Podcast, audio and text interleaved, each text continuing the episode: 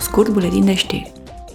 La începutul acestei săptămâni, eurodeputații au susținut o serie de planuri pentru o piață a energiei electrice mai accesibilă și mai favorabilă consumatorilor.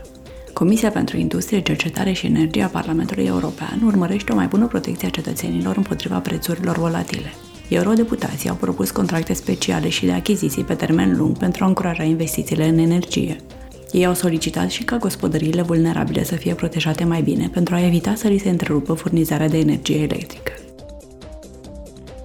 Tot săptămâna aceasta, Comisia pentru Industrie, Cercetare și Energie a aprobat noi reguli privind reziliența cibernetică. Un set uniform de cerințe de securitate cibernetică va garanta că toate produsele cu caracteristici digitale din Uniunea Europeană pot fi utilizate în siguranță și sunt rezistente la amenințările cibernetice. Eurodeputații consideră că actualizările care țin de securitate ar trebui să fie instalate automat atunci când tehnica permite acest lucru.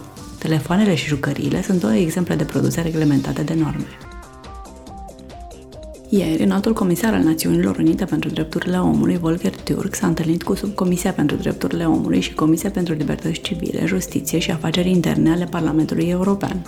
În cursul reuniunii, eurodeputații și domnul Türk au discutat despre realizările și provocările globale legate de drepturile omului. Vizita domnului Türk vine în continuarea activităților organizate pentru a marca treizeci de ani de la Conferința Mondială privind drepturile omului și declarația sa de la Viena. Un alt eveniment important în acest domeniu urmează să aibă loc în decembrie. Este vorba de cea de-a șaptezeci și cincea aniversare a Declarației Universale a Drepturilor Omului.